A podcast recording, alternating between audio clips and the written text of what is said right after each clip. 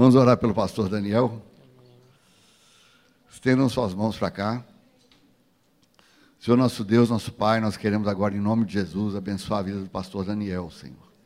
Pai, nós ministramos sobre a vida dele, Senhor, a cura necessária. Nós Amém. clamamos ao Senhor, assim como ele também tem, tem clamado e tem crido.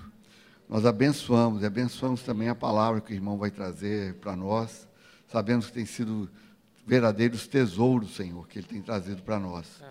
E, e, nós abrimos os nossos corações, os nossos ouvidos, para receber essa palavra, que essa palavra frutifique, frutifique a 30, 60 e a 100 por um. Amém. Em nome de Jesus. Amém. Amém. Amém. Bom dia, queridos. Graça e paz. Agradeço as orações. Deus tem nos sustentado e nos capacitado e nos fortalecido. Ele é a nossa força sempre. No último domingo nós tivemos o pastor Robert ministrando é, sobre os odres, sobre o vinho novo e o vinho velho. E num determinado momento da ministração, o pastor Robert disse que o Senhor ele trará um avivamento e esse avivamento ele vai tocar no nosso caráter. Querido, eu creio nisso de todo o coração, influindo no mesmo espírito. Eu te convido a abrir a sua Bíblia em Hebreus, capítulo 4, versículo 14. Hebreus 4, 14.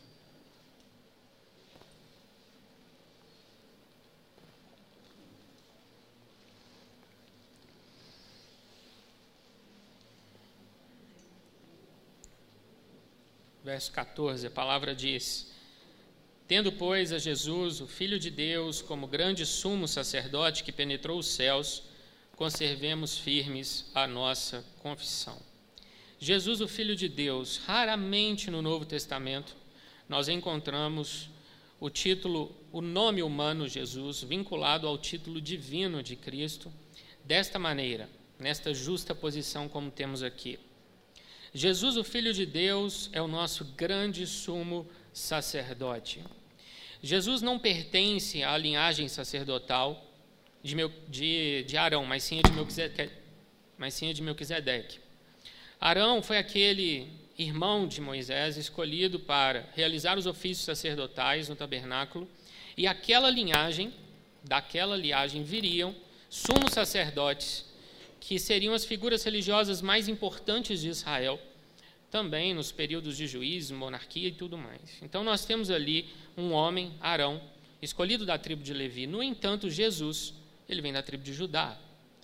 E a ordem sacerdotal a qual Jesus pertence é anterior e superior à ordem de Arão.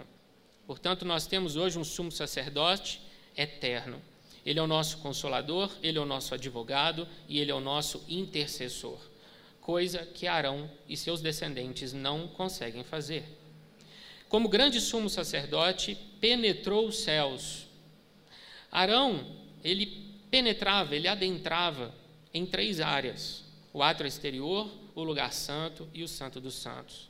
Se achegando diante da arca da aliança e ali no propiciatório Deus se manifestava e ele sempre chegava à presença de Deus levando sangue. Três lugares. Da mesma forma, Jesus penetrou três céus: o céu atmosférico, o céu estelar e o terceiro céu, a morada de Deus, tendo se assentado à destra do Todo-Poderoso após apresentar a si mesmo como sacrifício definitivo. Conservemos firmes a nossa confissão. Qual é o centro de fé, o centro da nossa confissão? Jesus. Jesus é o centro da nossa confissão. Essa confissão deve ser mantida em todos os lugares, em todos os momentos. Tanto aqui na igreja, que é o lugar mais fácil, são, somos todos cristãos, mas também lá fora, mesmo que não sejamos populares, mesmo que não sejamos bem compreendidos. A nossa confissão, ela não é mais proferida ou menos proferida, mais fiel ou menos fiel em função de onde nós estamos. Somos cristãos, e ponto final. O termo confissão aparece três vezes no livro de Hebreus, Hebreus 3:1, 4:14 e 10:23. Nos três usos, nas três menções, há sempre um sentido de urgência. Nós precisamos defender e proclamar a nossa confissão de fé: Jesus Cristo. Não importa onde, não importa perante quem. Irmãos, o mundo está sedento dessa confissão de fé. A coluna, a igreja é coluna e baluarte da verdade. Nós somos coluna da verdade. Nós somos proclamadores da verdade. Não existe no mundo um grupo de pessoas tão amantes da verdade e que vivam a verdade como nós vivemos. O mundo só não descambou ainda porque na terra tem um negócio chamado igreja, queridos. E nós temos que manter essa confissão. É a nossa confissão que faz diferença nesse mundo. Ah, mas tem ONG, tem instituição, tem governo. Não, é a nossa confissão. Portanto, nós devemos guardá-la e preservá-la. E o autor de Hebreus ele é tão cuidadoso aqui que ele cita: conservemos firmes a maneira como devemos guardá-la. O termo firmes vem do grego krateu, que significa com fidelidade, com poder, até mesmo sobre a morte.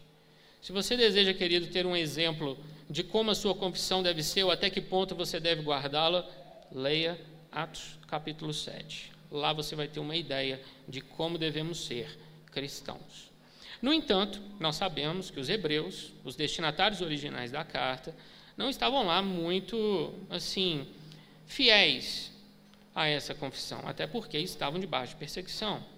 Essa confissão estava sendo, vamos dizer assim, contaminada com outras coisas, ou eles estavam guardando essa confissão de fé. E lá no capítulo 13, versículo 9, nós temos um alerta que o autor faz, como vários outros alertas constantes nessa carta, escritos para este povo, para este grupo capítulo 13, 9, deixa aberto. Lembrando o contexto desses irmãos, nós estamos falando de judeus convertidos ao cristianismo, ou pelo menos flertando com o cristianismo. E naqueles dias, o Império Romano, a religião oficial, se é que podemos chamar assim, era o paganismo. Quando o Império Romano anexava um novo território, os deuses daquele território eram abraçados pelo panteão greco-romano. Existiam cidades que recebiam na época uma, vamos chamar assim, uma honra de possuir um templo dedicado à figura do imperador. Existia um templo, uma ordem sacerdotal, e as pessoas ofereciam coisas para César, como se César fosse Deus. Esse era o paganismo romano. E o judaísmo era uma religião, dentro desse contexto, tolerada. E o cristianismo não era nem oficial e também não era tolerado. Então, os cristãos, a partir de um determinado momento, começam a ser perseguidos por tanto pelos romanos, pelos pagãos, mas também por alguns grupos de judeus, denominados em Apocalipse sinagoga de Satanás. Então a vida desses hebreus não era fácil. E eles estavam meio que começando a refletir: será que vale a pena guardar essa confissão? Será que vale a pena continuar sendo cristão?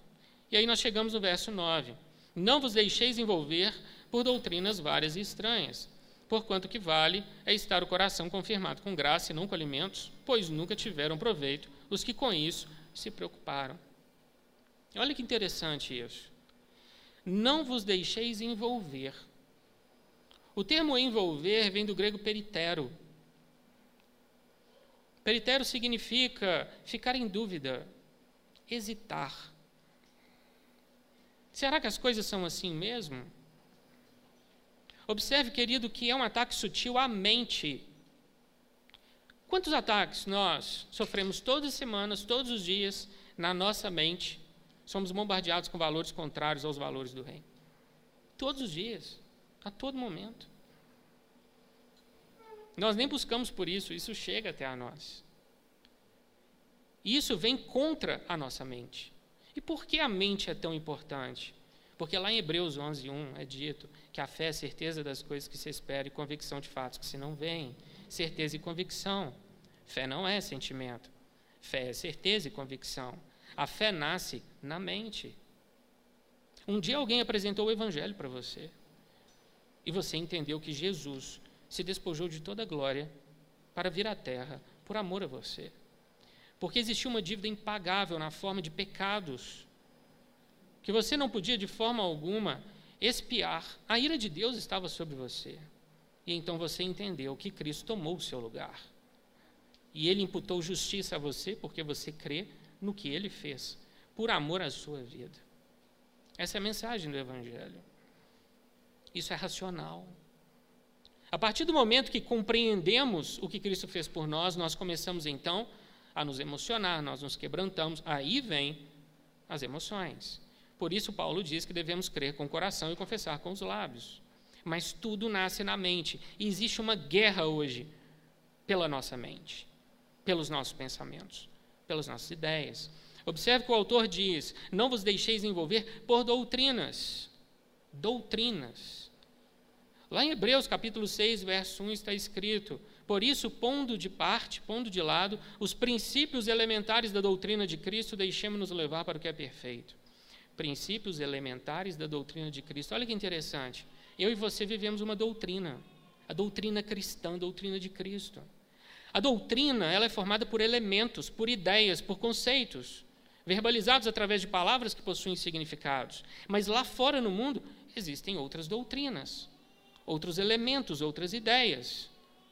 Nós vemos isso em Apocalipse, quando Jesus condena a igreja de Pérgamo por ela estar se deixando levar pela doutrina de Balaão e pela doutrina dos nicolaítas. Olha só, uma igreja, um grupo cristão, que deveria preservar uma doutrina cristã, mas estava se deixando levar pela doutrina de Balaão e pela doutrina dos nicolaítas.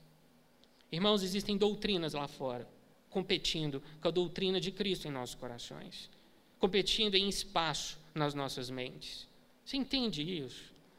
A profundidade disso. Isso vem, às vezes, na forma de ideias assim, parecem boas. A vitrine sempre é boa, mas quando você entra na loja, tem um dragão gigantesco ali, baforento e fedendo a enxofre.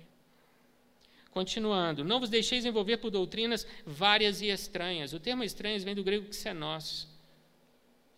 Significa o que vem de fora, o que é estrangeiro. Essas doutrinas, elas não nascem na fé cristã, elas não nascem na palavra de Deus, elas nascem na cabeça de alguém lá fora. E você pode ter certeza que não é uma cabeça normal, não é uma cabeça saudável. São pessoas totalmente corrompidas, pessoas totalmente alienadas desta fé, que não guardam a doutrina de Cristo. Entende isso, querido? Se nós entendermos de onde vêm as ideias que circulam hoje no mundo, nós vamos conseguir nos resguardar de uma forma mais assim, atuante, mais real contra essas coisas. Porque a briga, a luta se dá no campo da mente. Nós percorremos aqui nos anos de 2019, 2020 as epístolas de Paulo, e nós vimos Paulo dizendo várias vezes sobre falsos ensinos e falsos mestres. E o autor de Hebreus está na mesma linha: falsas doutrinas. E não são poucas, são várias. Um dia eu tive a oportunidade de visitar um amigo, ele tem uma livraria, e ele, ele é um livreiro. O livreiro ele é mais do que o vendedor de livros. O vendedor de livro é aquele que, quando você chega à livraria, você procura um título, ele joga no sistema, vê se tem em estoque, te entrega, ou te deixa à vontade para procurar ali na seção da sua área de interesse. O livreiro não, o livreiro ele não só vende, o livreiro ele também conhece aquilo que vende, porque ele lê muito, ele é apaixonado por livros. Então, o livreiro é alguém que é, é culto, tem uma memória assim prodigiosa e é uma pessoa também que entende o mercado editorial. E eu cheguei à livraria desse amigo e eu falei com ele, eu estava procurando um livro e eu pedi, eu quero um livro que trate do regime militar, período de 64 a 85. E ele partiu em disparada para o fundo da livraria onde fica a seção de história para buscar esse livro. Só que quando ele estava no meio do caminho, eu falei: Olha, eu quero um livro que trate do regime militar, mas que tenha sido escrito por um conservador. Ele, o sapato dele parecia que tinha freio ABS. Ele deu uma brecada no meio do caminho, virou para mim e falou: Mas regime militar escrito por conservador? Só a esquerda escreve sobre o período militar. Ele foi até a prateleira pegou um livro de artigos do professor Olavo de Carvalho, me entregou e falou: aqui você vai achar alguns artigos que tratam desse período. É o máximo que eu vou conseguir te ajudar no dia de hoje. Irmãos, os livros no Brasil têm sido escritos, é, guiados e dirigidos por doutrinas e ideias. Essa mentalidade que conduz a nossa história se chama mentalidade revolucionária. Essa mentalidade revolucionária nada tem a ver com o que nós cremos. ela é muito diferente. Ela é afrontosa, na verdade. Quando um autor hoje, chamado historiador, nós estamos com falta de historiadores no Brasil, historiadores com H maiúsculo, nós temos muitos contadores de casos, mas historiadores nós temos em falta. Quando um historiador hoje ele pega e vai escrever um livro, o que, que ele faz? Ele parte da conclusão. Eu quero conduzir o meu leitor a isso. Então ele vai na nossa história, escolhe ali uns fatos, dá ali uma trabalhada neles, coloca numa sequência, divide em capítulos, e aí você lê esse livro. E você vai chegar exatamente à conclusão que o autor quer que você chegue, ou o entendimento que ele quer que você tenha. Só que quando você vai analisar os fatos que ele escolheu, não são fatos históricos. São meras historinhas. Ou são fatos selecionados, removidos do seu contexto. Personagens como Dom João VI, Dom Pedro II, Princesa Isabel, José Bonifácio, Barão de Mauá, vão para escanteio, não valem nada. Mas figuras execráveis, verdadeiros canalhas e patifes, como Getúlio Vargas, são enaltecidos. E aí nós vamos lendo uma história que não é a nossa própria história. E aí chegamos num ponto, um ponto muito ruim, de não conhecer a nossa própria história. Só que isso gera dois problemas. O primeiro é que um povo que não conhece a sua história está fadado a repetir os mesmos erros do passado. E o segundo problema é que um povo sem história é um povo sem identidade. Isso tem sido feito não é só com a história, até mesmo com a Bíblia. Essa mentalidade revolucionária é justamente o contrário de tudo aquilo que Josias e Esdras fizeram. Quando Josias assume o reinado de Judá, meio quebrado, ele remove o poste ídolo que está lá no meio do templo. E sabe o que ele faz? O livro da lei é achado. Josias pega e consulta uma profetisa e em seguida vai, se coloca diante do povo e lê o livro.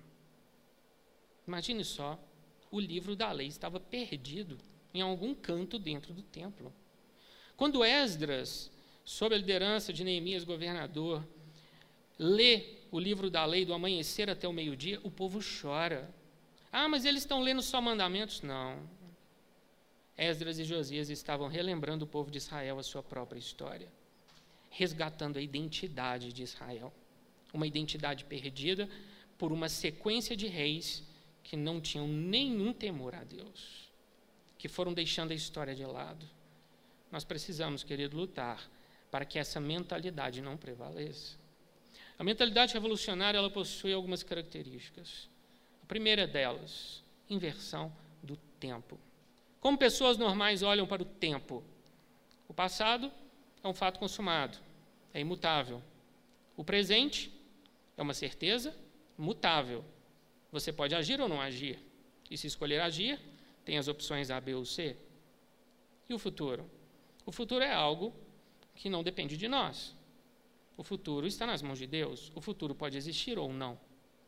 Assim, pessoas normais de senso comum enxergam passado, presente e futuro. E a mentalidade revolucionária? Ela pega o passado, ela pega o presente e subjuga e submete em relação ao futuro. Qual futuro? O futuro de uma sociedade perfeita. Como assim? O revolucionário trabalha hoje para que nós vivamos debaixo de uma ditadura chamada socialismo uma vez tendo colocado todos nós debaixo do socialismo, nós perderemos nossa propriedade privada, nós perderemos nossa liberdade, até mesmo nossos direitos de escolha. E então, amém. E então, o mundo, aquele país, ele caminhará para o comunismo, que é a segunda fase, a fase final. O que é o comunismo? O comunismo é um estado onde Deus não existe. Não existe moeda, não existe família, não existe autoridade. O umbigo do homem é o centro de todas as coisas. Isso é comunismo. O comunismo é a última fase do socialismo. Nenhum país chegou até lá. Tem 62 anos que os cubanos estão debaixo do socialismo. O gordinho traquinas da Coreia do Norte está lá, ameaçando apertar os botões vermelhos. Também não chegou o comunismo. O comunismo, querido, ele é um simulacro ele é uma adulteração adulteração de camelô do reino de Deus. O reino de Deus aqui na terra é um reino onde Cristo reina. onde nós e todas as nações estamos submetidos a Ele, e a justiça e paz e o Éden é restaurado sobre a terra. A mentalidade revolucionária tenta produzir um Éden na terra sem Deus, apenas pelo poder do homem. E tem pessoas lutando neste exato momento para nos levar para essa direção. Isso é bíblico? Não. É uma doutrina lá de fora, que não tem nada a ver com a doutrina cristã. É uma confissão de fé lá de fora, que não tem nada a ver com a nossa confissão de fé. Você entende, querido, quão sério isso é? Nós estamos falando de mente, da mente humana. Quando nós cristãos abrimos a Bíblia em procura de conselho, de direção resposta, nós estamos olhando para onde? Passado, presente ou futuro? Passado. Estamos olhando para o passado. Se nós considerarmos Jó como o livro mais antigo, estamos situando Jó entre 1800 e 2000 a.C. na era dos patriarcas. Se situarmos, escolhermos Moisés, nós estamos falando aí do Pentateuco em torno de 1400 a.C. Considerando que Apocalipse foi escrito em torno de 95 depois de Cristo e é o último livro adicionado ao cânon das Escrituras, nós estamos diante de uma Bíblia cuja última edição aconteceu há 1900 anos atrás. Estamos olhando então para onde? Para o passado. Então nós nos inspiramos. Nós buscamos em Cristo, nos profetas, os nossos valores para agirmos hoje. E nós trazemos para o presente o passado. E nós então nos guiamos por valores morais bíblicos. E o revolucionário? Ele não tem apego algum ao passado. Ele despreza o passado. Então isso aqui para ele não vale nada.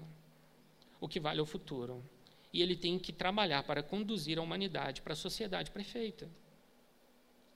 Ele tem que trabalhar para conduzir para a ditadura, para o socialismo, para a perda de tudo e depois para o comunismo. Eles acreditam, querido, que o homem se tornará cada vez melhor. E só vai ser possível ter um Estado onde não há autoridade, onde não há lei, onde não há Deus, porque o homem será muito bom. E o que Davi diz que nós fomos concebidos em pecado, vale alguma coisa? Para eles, não. Nós somos caídos, nós somos pecadores, nós dependemos cotidianamente da graça de Deus. É abertamente afrontoso dizer isso em relação à mentalidade revolucionária. Vale tudo, queridos, para ele. Vale até mesmo pegar o passado e reescrevê-lo, transformá-lo em massinha de modelar. E nesse processo, nós vamos perdendo muitas coisas, como, por exemplo, Gramsci dizia que na Revolução Cultural as igrejas não deveriam ser destruídas. Mantenha as igrejas abertas, troque só a liderança.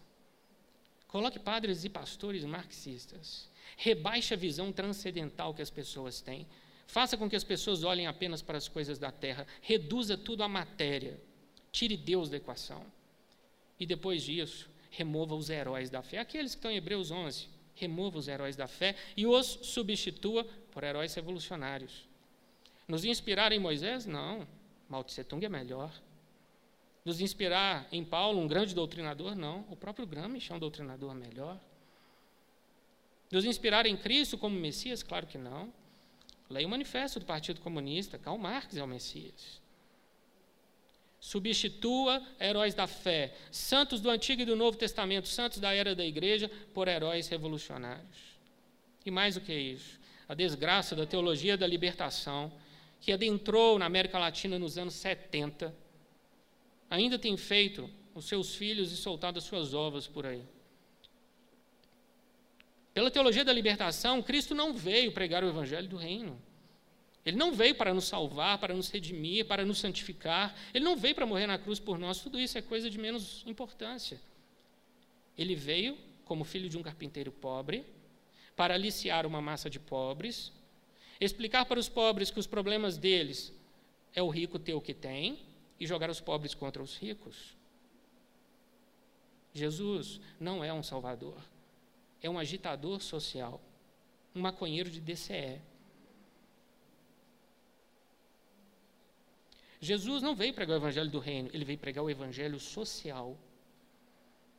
Eu vivi debaixo disso numa escola que eu estudei, escola de ponta, de classe média, no meu ensino médio. Eu, irmãos, pelo amor de Deus professor de religião, humanista.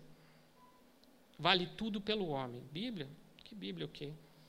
Professor de religião ateísta. Adébitos dessa teologia. Aí nós nos deparamos com Eclesiastes 3,11. Tudo fez Deus formoso no seu devido tempo. No seu devido tempo. Deus não brinca com o tempo. Jesus Cristo, ele está antes da história, na história e acima da história. Ele é o alvo da história. Palavras do saudoso irmão Rousseau Shedd. Deus está antes do tempo, Ele é Senhor do tempo. E Ele não brinca de reescrever a Bíblia, Ele cumpre. Reescrever jamais. Segunda característica da mentalidade revolucionária: inversão da moral. O revolucionário ele olha no presente para o passado e o reescreve. Mas ele também olha para o presente e vê que existem pessoas atrapalhando o avanço da revolução. Você e eu atrapalhamos. Somos cristãos. Nossos valores são totalmente contrários aos valores revolucionários. E quando ele mapeia a sociedade e identifica essas pessoas, vale tudo. Até colocar uma faca na barriga de um candidato à presidência. Tudo por uma mentalidade. O certo para a mentalidade revolucionária é o que te aproxima da sociedade perfeita. O errado é o que te afasta. Não existe verdade absoluta. Tudo é relativo. Relativo a quê? Se favorece ou não a revolução. Nós somos guiados pela palavra de Deus. Deus diz o que é certo. E nós praticamos o que é certo pela graça de Deus, não pelos nossos méritos ou esforços pessoais. Nós nos inspiramos na palavra. O irmão André, fundador da Missão Portas Abertas, ele conta em um de seus livros que chegou a Cuba pouco tempo depois da Revolução é, de Fidel Castro. E ele conta que, num primeiro momento, parecia que estava tudo normal, só que ele já tinha visto aquela calmaria antes da destruição nos países do leste europeu. Algum tempo depois, quando ele volta em Cuba, a sociedade bíblica cubana estava fechada, já não se imprimiam Bíblias. Os seminários estavam abertos, mas não tinham diretores e professores, porque estavam todos presos. As igrejas estavam abertas, mas ninguém frequentava. Por quê? Tinha um, um fiscal do governo lá na porta. Quem entrasse perderia seu benefício social. Seria mandado para a cadeia, interrogado, preso, talvez levasse uma bala na nuca. Pastores e padres eram considerados as figuras mais execráveis pela quadrilha de Fidel. Não recebiam nenhuma ajuda, nada. Porque na cabeça de um revolucionário, a mentalidade cristã, que é pregada por pastores e padres, é contrária a tudo aquilo que eles creem. Então o irmão André achou esses irmãos lá no meio do canavial cortando cana, porque as igrejas não funcionavam mais. Estão tentando até hoje produzir alguma coisa lá na ilha. Só fome, miséria. Mais de 60% da população vive de dinheiro que parentes do exterior mandam. Isso é o ápice, o clímax do socialismo na Terra. Abre aspas. Mentir, que há de errado nisso? Nada, se for por uma boa causa. Roubar, que há de errado nisso? Nada, se for por uma boa causa. Matar, que há de errado nisso? Nada, se for por uma boa causa. Fecha aspas. Quem disse isso? O herói da Revolução Russa, Lenin. Essa é a moral comunista, a moral que serve à luta. Essa é a nossa moral? Essa é a moral cristã? Os fins justificam os meios? Claro que não, meu irmão. Aí nós vamos lá para Malaquias, capítulo 3, verso 6. O que nós ouvimos lá? O profeta dizendo: porque eu, o Senhor, não mudo. A moral de Deus é a mesma. Quem aqui serviria a Deus se Deus fosse voluntarioso, desonesto? Nenhum de nós serviria ao Senhor e amaria o Senhor se Deus não fosse um ser moral. Deus é moralmente correto e por ele ser moral, dele emana justiça, bondade, misericórdia, amor, fidelidade e compaixão. E essas virtudes podem ser produzidas em nossas vidas hoje. Pelo Espírito Santo, porque é Ele, a terceira pessoa da Trindade, habitando em nós. Podemos ser justos, compassivos, amorosos, misericordiosos, benignos. Gálatas 5.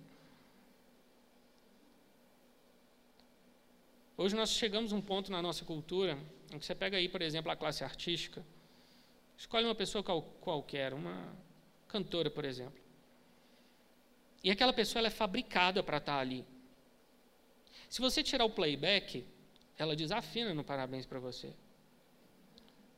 Pneu de Chevette canta mais que ela. E aí a gente chega numa, numa situação em que aquela pessoa, ela deve tudo àqueles que a criaram. Só que ela tem uma mídia social com milhões de seguidores. E ali ela vai postar a forma como ela se relaciona com um homem. Palavras, letras, roupas, conduta. E ela vai circular por esses programas de auditório da TV aberta de sábado e domingo. Tudo o que ela faz é transmitir uma mensagem. Qual mensagem? Subversão, inversão dos valores morais. E ela deve a alma dela àqueles que a criaram. E sabe o que é mais interessante? Ela passa a impressão para os seus seguidores de que qualquer um pode ser rico e famoso como ela, basta seguir as suas pisadas. E nas palavras de Uri Besmenov, aquela enxurrada de idiotas úteis vão atrás, curtindo, compartilhando e comentando. Meu irmão, é isso que está aí fora. E o pior, às vezes isso está aqui dentro. Está dentro da sua casa. Está dentro do seu local de trabalho do seu casamento, da sua família. E aí? Vamos nos calar? Ah, é tabu. Religião, futebol e política ninguém fala. Vamos nos fechar. Quem sabe o problema se resolve.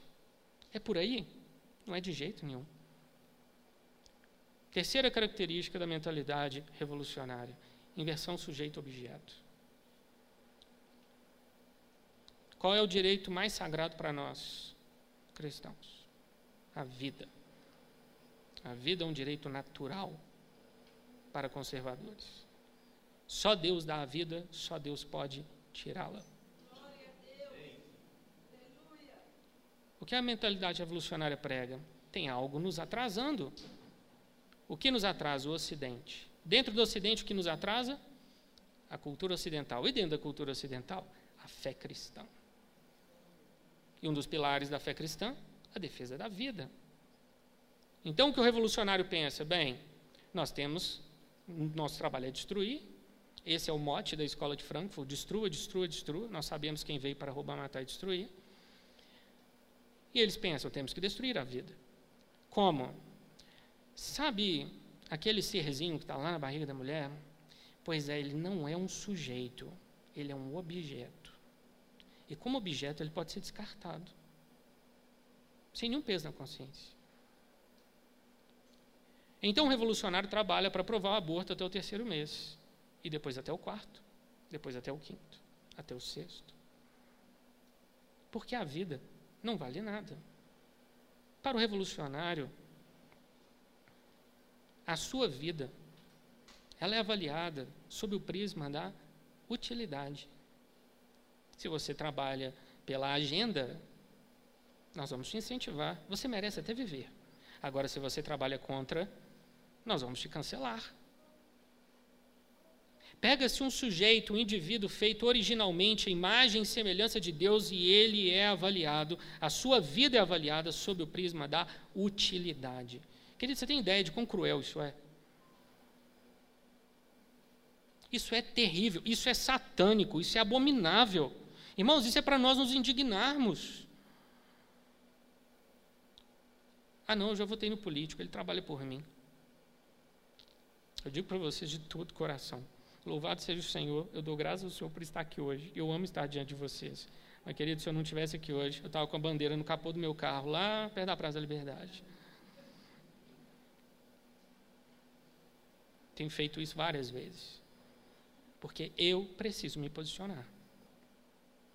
Acabou o tempo, querido. Esse bando de frouxo que não faz nada. Acha que os problemas vão se resolver assim, piscar de olhos, estalar de dedos. Nós somos a geração do avivamento. Nós somos a geração do arrebatamento. Nós somos a geração que vai mostrar para o mundo como se salva uma nação. Você entende, querido, o impacto disso, a força que há nisso? O muro é confortável, mas o dono do muro não é Deus. Lembre-se disso. Lembre-se disso. Aí nós olhamos para João 11, 25, e a palavra nos diz, Jesus falando, aquele que crê em mim, ainda que morra, viverá. Eu sou a ressurreição e a vida. A vida é um bem importante para Cristo. Ele promete ressuscitar mortos. Se você morrer em Cristo, Ele vai te ressuscitar. Ele vai te trazer de volta à vida. Aqueles que não estão mais entre nós e que morreram salvos, eles voltarão à vida. Olha que incrível isso. Porque Deus é o doador da vida. Porque um dia ele pegou lá no Éden um pouco de barro e moldou e fez um homem, soprou nas suas narinas fôlego de vida e ele passou a ser alma vivente. A vida é um bem precioso para Deus e deve ser para nós também. Queridos, esse ídolo no nosso meio, lá fora, o problema é lá de fora, mas no nosso meio, esse ídolo mentalidade revolucionária, ele tem que cair. Ele tem que ser derrubado. E nós vamos fazer como Josias, nós vamos arrancá-lo. Mas não vamos parar por aí, não. Nós vamos fazer como Gideão, nós vamos fatiá-lo e queimá-lo. E não vamos parar também por aí, não. Nós vamos fazer como rei Jeú. Nós vamos reduzi-lo a cinzas e transformá-lo em latrina. Para que isso não tenha mais espaço dentro do nosso meio e nas nossas casas. Tem gente que parece que ouve essas coisas e vive no modo avião. Se você colocar o seu celular no modo avião, o que, que ele vira?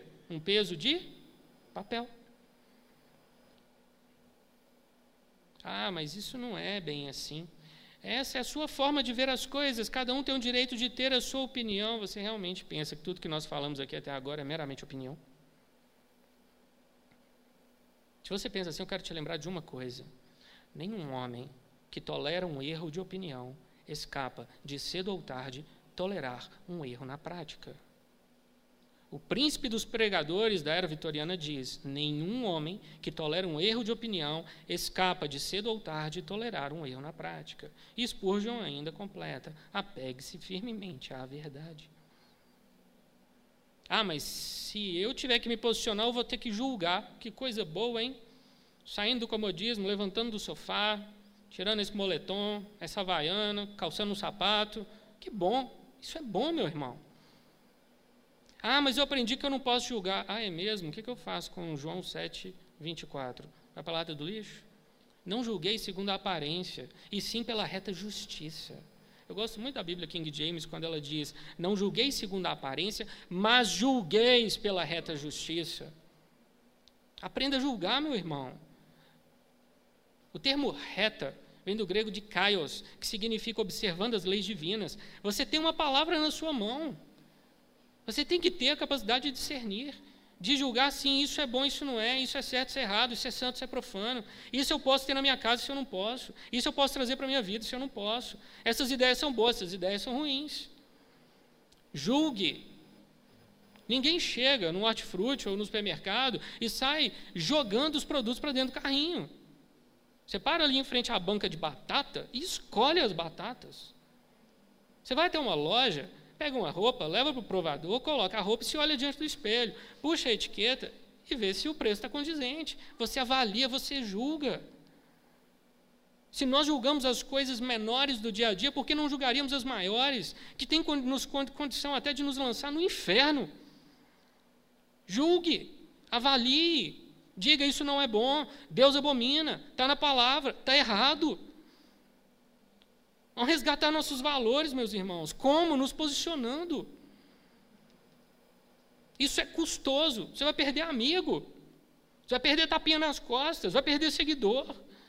Mas nós precisamos fazer, precisamos agir. É urgente, Deus tem pressa. É para ontem. Não é só para reconstruir o Brasil, não, querido. É para salvar os que estão lá fora. Porque essa mentalidade é demoníaca, é errada, do ponto de vista bíblico, e é a Bíblia que nos guia. Jesus proíbe o juízo meramente crítico, legalista, hipócrita, mas ele exige de nós o exercício do discernimento moral, bíblico e espiritual. Em Hebreus 12, 15 está escrito que ninguém seja faltoso separando-se da graça de Deus. Você já pensou que terrível coisa é você estar em falta diante de Deus? Por estar separado da graça? Tenha como alerta para você Hebreus capítulo 6. Eu me lembro aqui da sentença que Deus expediu escrevendo na parede contra o rei da Babilônia, Mene, Mene, Tekel e Parsim. Daniel 5,27, qual é o significado de Tekel? Pesado foste na balança e achado em falta. Sabe o que aconteceu naquela noite? O rei morreu. Terrível coisa é estarmos vivendo debaixo da graça e sermos achados em falta por abraçarmos uma mentalidade errada, revolucionária. Meu irmão, Deus te deu a graça, Ele te reconciliou com Ele, custou o sacrifício do filho dele, isso é coisa demais. Para você hoje ficar sentado e falando o problema não é comigo? Eu tenho no meu coração que nós brasileiros, nós brasileiros, estou falando governo não, estou falando nós brasileiros, em especial a igreja, vamos mostrar para o mundo como resolver o problema do comunismo dentro de uma nação.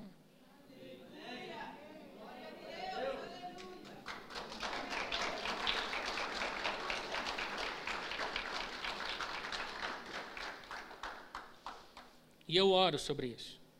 E eu creio nisso, de toda a minha alma. E eu sei que eu não sou a única voz, tem muitas vozes se levantando. E querido, esse é o seu chamado para esses dias. Se você está aí quarentão sem saber, meu Deus, não sei porque que vim ao mundo, Senhor, para onde que eu vou, onde que eu estou. Não, meu irmão, acorda para a vida. O Senhor te deu um chamado. Cristão não é brigadeiro de colher, não é cereja em calda, não é doce de leite, é sal, meu irmão. Você é sal da terra e luz do mundo. Você entende o significado disso? Calado ninguém faz nada, parado ninguém faz nada.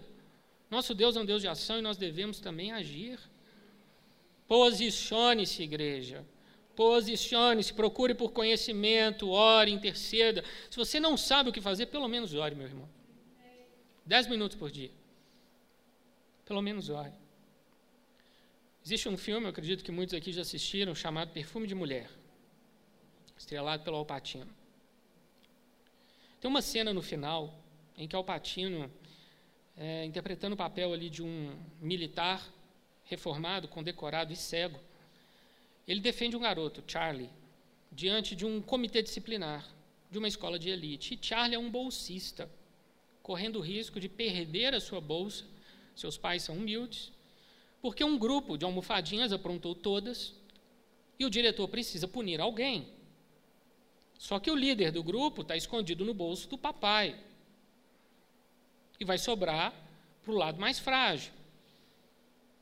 E nesse discurso que Alpatino faz, tem um determinado momento que ele diz: Em todas as encruzilhadas da minha vida, eu sempre soube qual era o caminho certo. Sem exceção, eu sempre soube, mas eu nunca o escolhi. Sabe por quê? Porque era difícil demais. Hoje tem duas mentalidades postas diante de nós. A mentalidade revolucionária de um lado e a mentalidade cristã do outro. Eu posso te dizer, o caminho adocicado é o revolucionário. O caminho estreito, difícil, desafiador, é o da mentalidade cristã. Só que um, querido, te leva para o céu, o outro te leva para o inferno. Falando rasgado é isso. E aí? Qual você escolhe? No Evangelho de João, no capítulo 6, nós temos ali uma, um milagre que pode ser visto nos quatro evangelhos: multiplicação de pães e peixes. E no versículo 9, nós encontramos a afirmação de André. André começa dizendo: Jesus, tem aqui um rapaz com cinco pães e dois peixinhos. Querido, se André tivesse parado a frase nesse ponto, ele teria feito a maior confissão de fé do Novo Testamento. Só que André continua falando. Temos aqui um rapaz com cinco pães e dois peixinhos, mas isto o que é para tanta gente?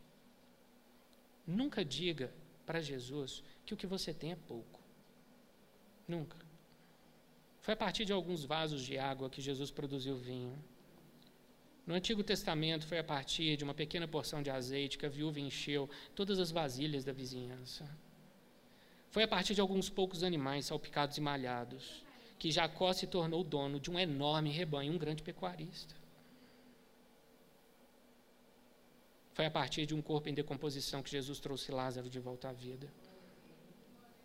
Foi a partir da mão ressequida de um homem esticada pela fé que Cristo fez nascer pele saudável. Foi a partir de olhos que nunca haviam enxergado que Jesus deu ao homem visão perfeita. Do pouco, ele faz tudo. Tudo. O que você tem para oferecer a Jesus hoje? Ofereça a sua mente. Ofereça os seus pensamentos. E deixe que ele lhe dê a mentalidade do reino. Vamos orar?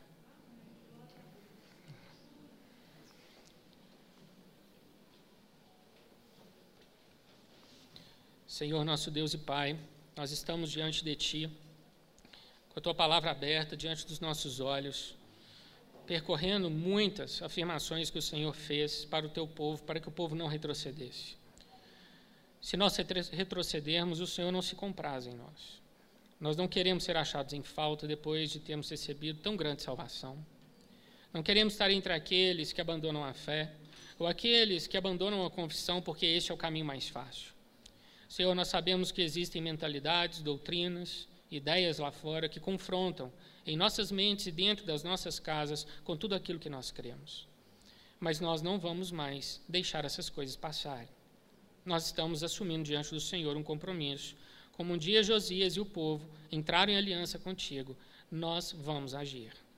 Eu te peço para que o Senhor toque nessa manhã no coração dos meus irmãos, trazendo convicção dessas coisas e entendimento. Senhor, eu te peço para que o teu povo tenha fome pelo saber, fome pelo saber, fome da tua palavra, sede da tua presença. Senhor, que nós não possamos viver, começando nossos dias sem antes passarmos um tempo na tua presença. Que não consigamos, Senhor, deitar, colocando a cabeça no travesseiro sem antes orar e agradecer ao Senhor pelo dia abençoado que o Senhor nos deu. Senhor, hoje nós estamos no dia 1 de agosto. Lá fora tem vários patriotas enchendo as capitais e as grandes cidades desse país, lutando pelo voto impresso auditável, lutando por eleições limpas. Senhor, nós não estamos lá, estamos aqui, mas estamos nos posicionando da mesma maneira. E estamos dizendo, Pai, com o Senhor, nós somos mais que vencedores. E não tem falcatrua de togado, poder de caneta, poder de cadeira, poder de cargo que vai impedir o nosso país de avançar e prosperar. Em nome de Jesus, nós clamamos ao Senhor, rogamos, pedimos ao Senhor, venha o nosso socorro, Deus. O Senhor sabe como o jogo está sendo traçado lá em cima. O Senhor sabe, Deus, o Senhor conhece nossas instituições e melhor do que isso, o Senhor conhece as pessoas que ali estão. Senhor, eu te clamo para que nós vejamos escândalos das últimas eleições vindo à tona nesses próximos dias. Senhor, eu te peço para que a gente possa ver a verdade vindo à tona. A verdade tem sido proclamada sobre os céus desse país e nós estamos aqui, Senhor, neste domingo proclamando a verdade, cantando a verdade, porque só tu és a verdade. Nós não aceitamos que no nosso país impere mais a mentira, nem o engano, nem o engodo, nem a dissimulação. Senhor, nós não aceitamos corruptos nem pedófilos ocupando lugares, Senhor, que devem ser ocupados por homens justos. Homens justos, homens de boa reputação, homens de bom nome. Senhor, nós te pedimos em nome de Jesus, levanta os justos desse país. Levanta a tua igreja, porque somos sim coluna e baluarte da verdade. Não podemos nos ocultar, não podemos nos calar. Senhor, o Senhor sabe que há coisas pela frente que nós perderemos simplesmente por nos posicionarmos pela confissão cristã. Mas eu te peço para que os ganhos sejam exponenciais. Que os ganhos venham em 30, 60 e a 100 por um. Venham, Senhor, numa dimensão e numa profundidade como nunca conhecemos antes. Que o derramar do Teu Espírito sobre nossas vidas seja mais intenso. Que milagres aconteçam no nosso meio cotidianamente. Que o Senhor seja honrado em nossas vidas. Que não haja nada mais, Senhor, em nossos celulares, computadores, em nossas mentes, em nossas casas, que seja afrontoso à santidade do Espírito Santo. Nós pedimos a Ti, purifica-nos. Purifica-nos e transforma-nos. Limpa-nos pelo Teu Espírito. Transforma nossa mente. Muda a nossa mentalidade. Nos dê a mentalidade do Reino, Senhor. Em Ti nós confiamos, ao Senhor nós oramos e a Ti tributamos toda honra, glória e louvor. Em nome de Jesus. Amém. Amém. Glória a Deus.